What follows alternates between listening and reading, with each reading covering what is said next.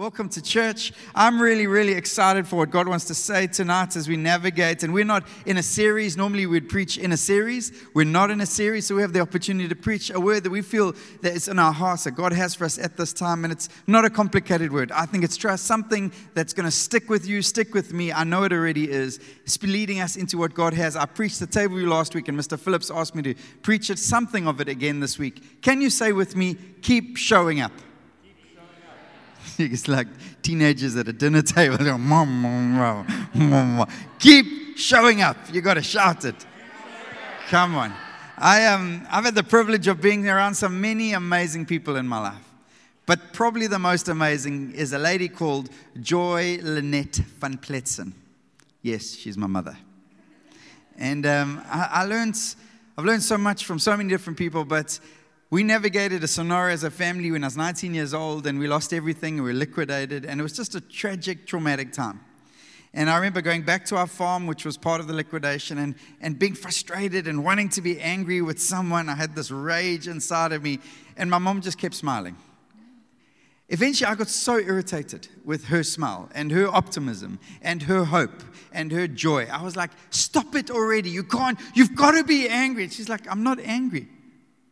And, and at the time, I didn't understand it. I just didn't know how someone could navigate life like that. I thought maybe a little bit of delusion, maybe a little bit of denial, maybe a whole bunch of things. But I've realized subsequent to that, that the reason my mom could show up in that manner, show up in that way at such a difficult time of life, navigating such a difficult reality for our family, was every morning since I was three years old when they encountered Jesus for the first time, every morning of her life between five and past five, she gets up and she shows up before her king.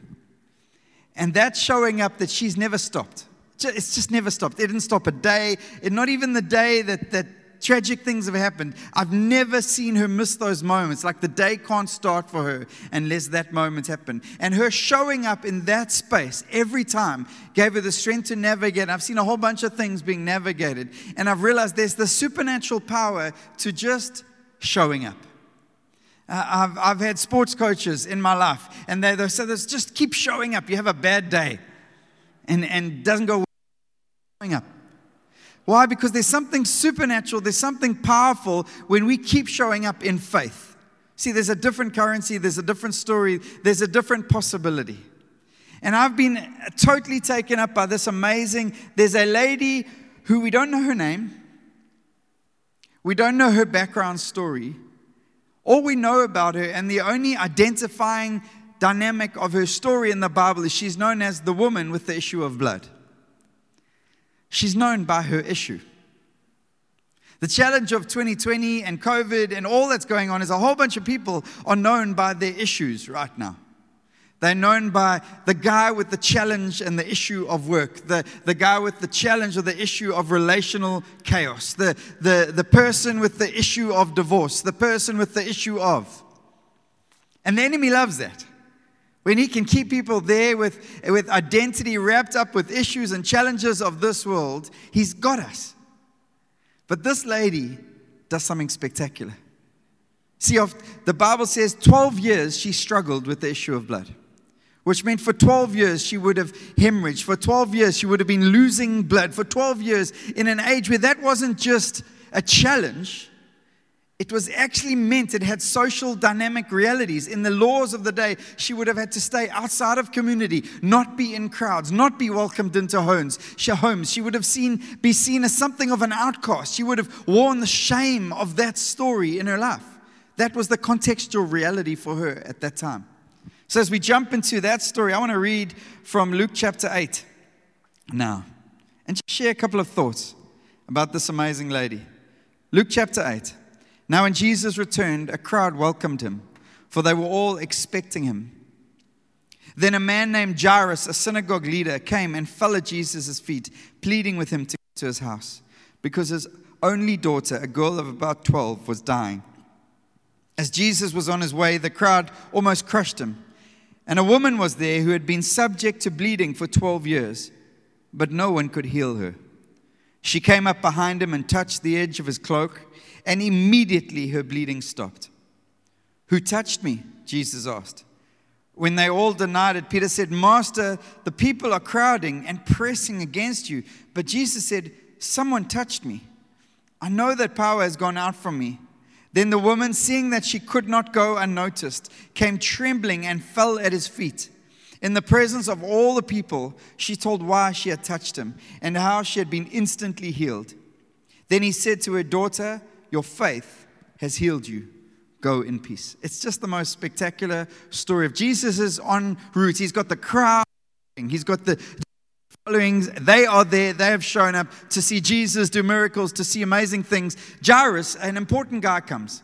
He says, a synagogue lead. He comes, says, My daughter's dying. He says, Opportunity for Jesus. A dying girl. This is the one. But someone just reaches out and touches him. And he stops all that momentum all that energy. He just stops. He says, Someone's touched me. And my first point is the title of my preach. It's just this keep showing up. Many years ago, when I was 31 years old, I know for some of you think that wasn't that long ago, but for me, it was a while ago now. I turned 42 yesterday. It's a number that's still trying to settle in my psyche and thoughts. My kids can't get their head around it. They think that's a big number, Dad. They just keep telling me.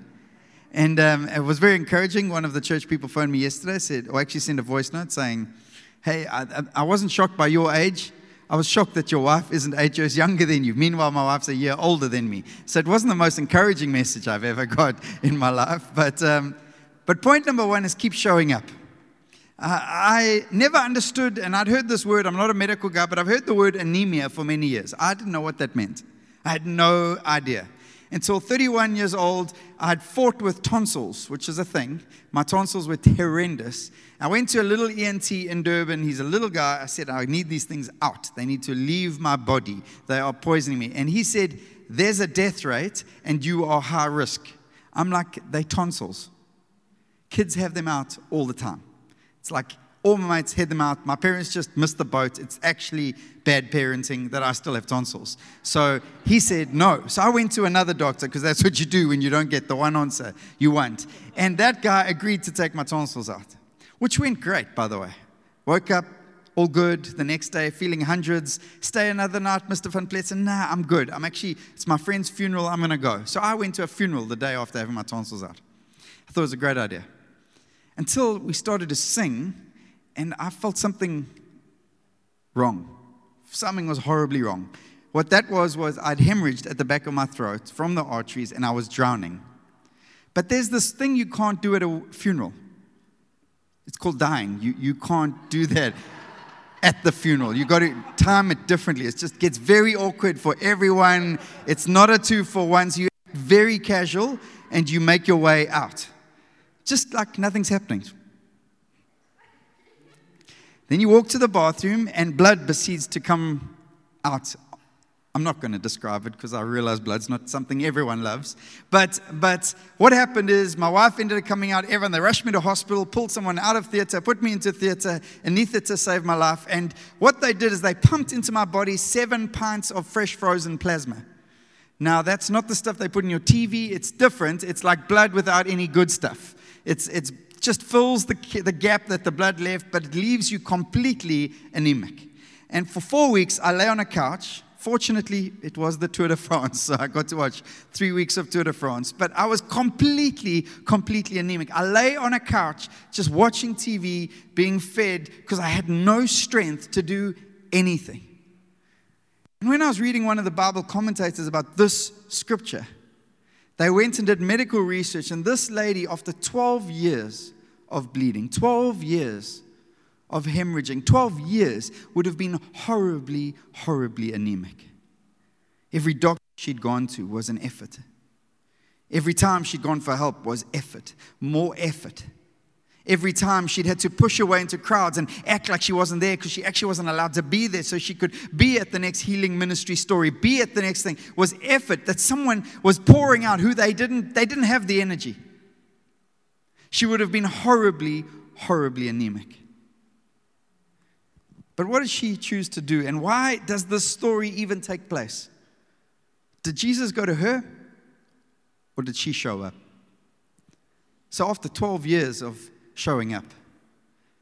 She woke up again and said, Jesus is here. I'm going to show up. again.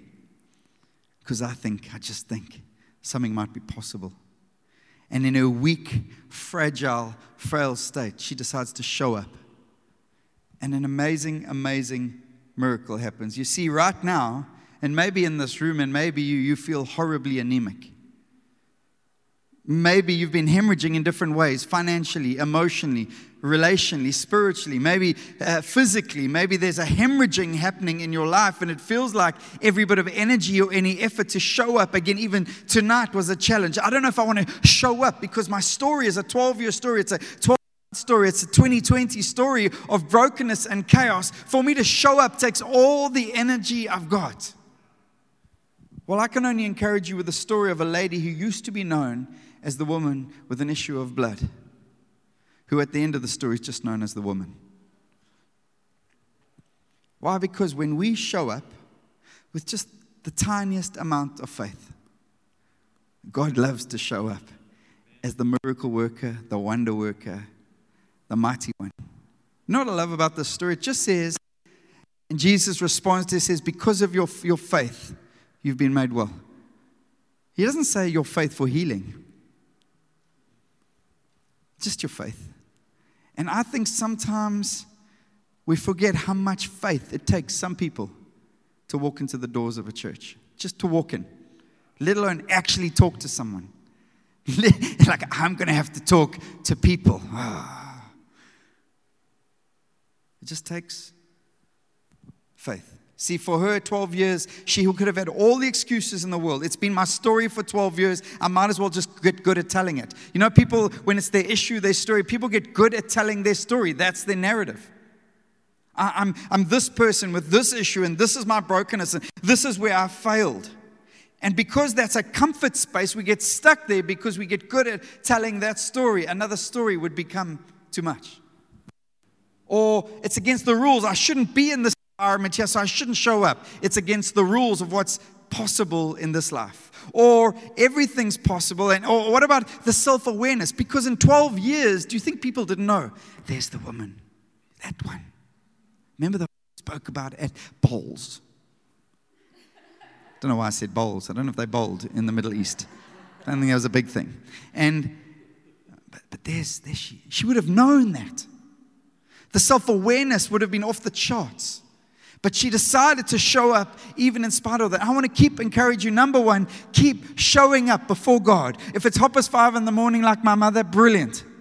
If it's in the middle of the night, brilliant. But keep showing up before God. Keep showing up in community. Keep showing up. Why? Because we've said it so many times in the life of the church, but I'm going to say it again. A church without the broken is a broken church. We need the broken in the midst of us. Why? Because Jesus loves to bring healing and wholeness. I wonder how many people have kept showing up in this church over 180 years. From the, the days of chaos and brokenness and slavery in this city, and people kept showing up. Secondly, a simple point, verse 44 she came up behind him and touched the edge of his cloak, and immediately her bleeding stopped. She didn't just show up. There was another action that was demanded of her called reaching out. She reaches out, pushes through the crowd, and touches the cloak of Jesus. She could have had a thousand excuses why showing up was enough. You think about it. Well, if He's God, He knows I'm here, He knows my stuff. I need to tell Him, book a session. I don't need that. He's God, He knows the details. She could have had that, and it would have been a great excuse. She, she said, Well, actually, someone else. What about Jairus' daughter? 12 year old kid dying. It's their day. It's her day. It's not my day. I'm just going to go to the back of the line again. Why? Because I've got good at telling my narrative, so I'm going to stick with that. Now, sometimes if this story encourages us, if this is something of a picture of what it calls to go on a journey of brokenness to healing and years and years of brokenness to walking completely free instantly, there's the stepping up and showing up, and there's the reaching out to Jesus. The, the Bible uses language like hunger and thirst. If you're hungry, if you're thirsty, I don't know if you've done a marathon, I've had the privilege of doing some marathon racing in my life in KZN, where it's like a thousand degrees in the middle of summer. You get to the end, whatever they hand out, you just take and you drink. It doesn't matter. It could be the blue flavored Powerade, not my favorite. I'll smash that thing. It'll be the, the Nachi this or the, it doesn't matter. It's the water. It doesn't matter. You're going to drink that thing. Why? Because you are thirsty. And when you're thirsty, and sometimes we forget how thirsty for Jesus we're called to be. So we're called to reach out. David understood this. He knew his circumstances. King David, the Bible speaks about the, the Goliath slayer. And he finds himself in a circumstance once where he's navigating, receiving this prophecy that he'll be the king. But then he goes on a journey being chased by the current king and he ends up in a cave. See, for many, lockdown's been a cave. I'm not talking the physical reality of being at home all the time, although that has a factor. The, the being constricted, the, the limitations, the dreams being held down, a cave. And the Bible says he's stuck in that cave with 400 dudes, discontented, in debt, um, not the guys you want to hang around. And yet he goes his processes. And maybe you go, can I be honest with God? Well, let's see how honest David was. How long, Lord? Question mark. I mean, I would never say that to my wife, let alone the Lord. but I'm just, it's just me. And um, will you forget me forever? How long will you hide your face from me? How long must I wrestle with my thoughts and day after day have sorrow in my heart? How long will my enemy triumph over me? Look on me and answer, Lord my God. Give light to my eyes, or I will sleep in death, and my enemy will say, I have overcome him, and my foes will rejoice when I fall.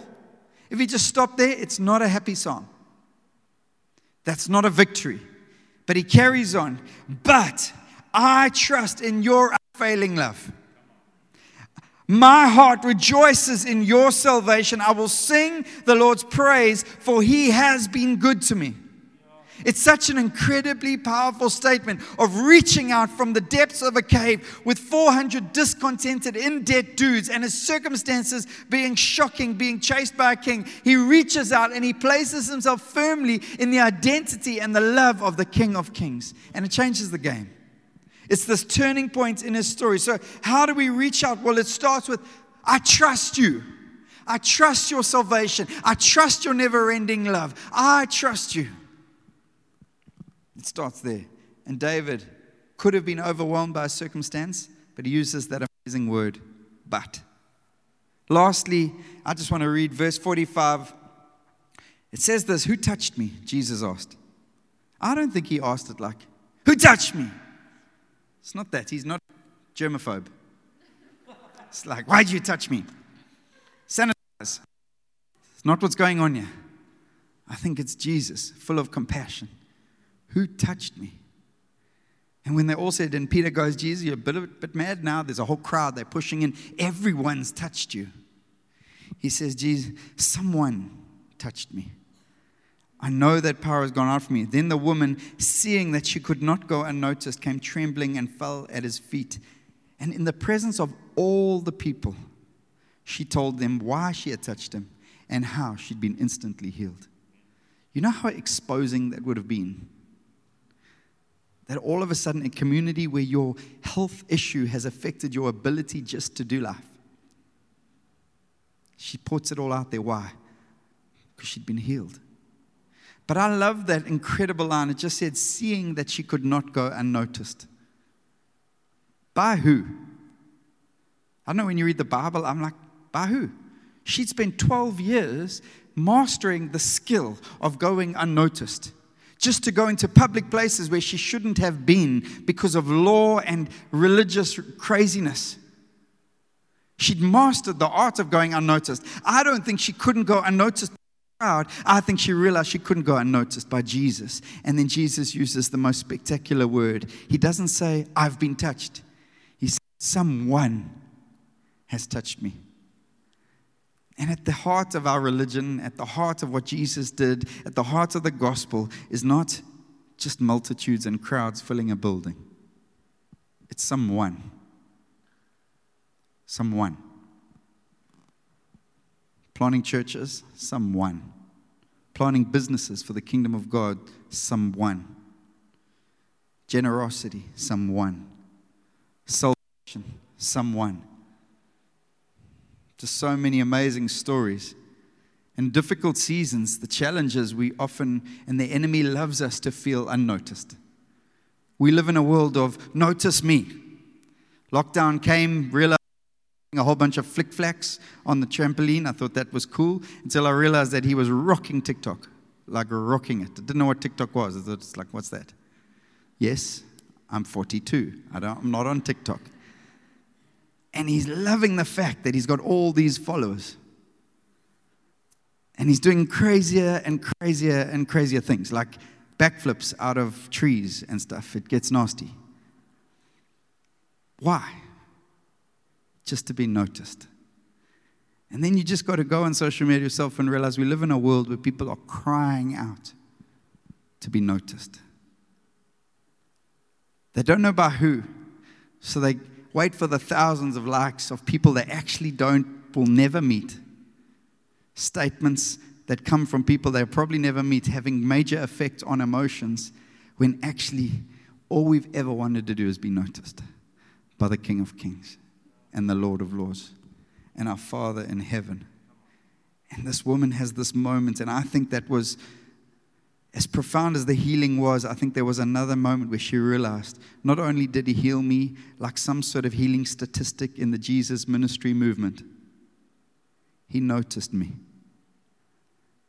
I think it would have been phenomenal for her, who'd lived a life of 12 years trying to hide. And I want to encourage us, encourage us tonight. The God of heaven is a God who notices. He notices. He knows. He knows. Maybe you came to church tonight and it's like, well, I just want to see if God knows.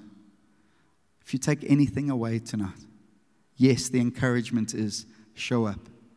Yes, the encouragement is reach out. But I want to tell you what the greatest thing is He notices you.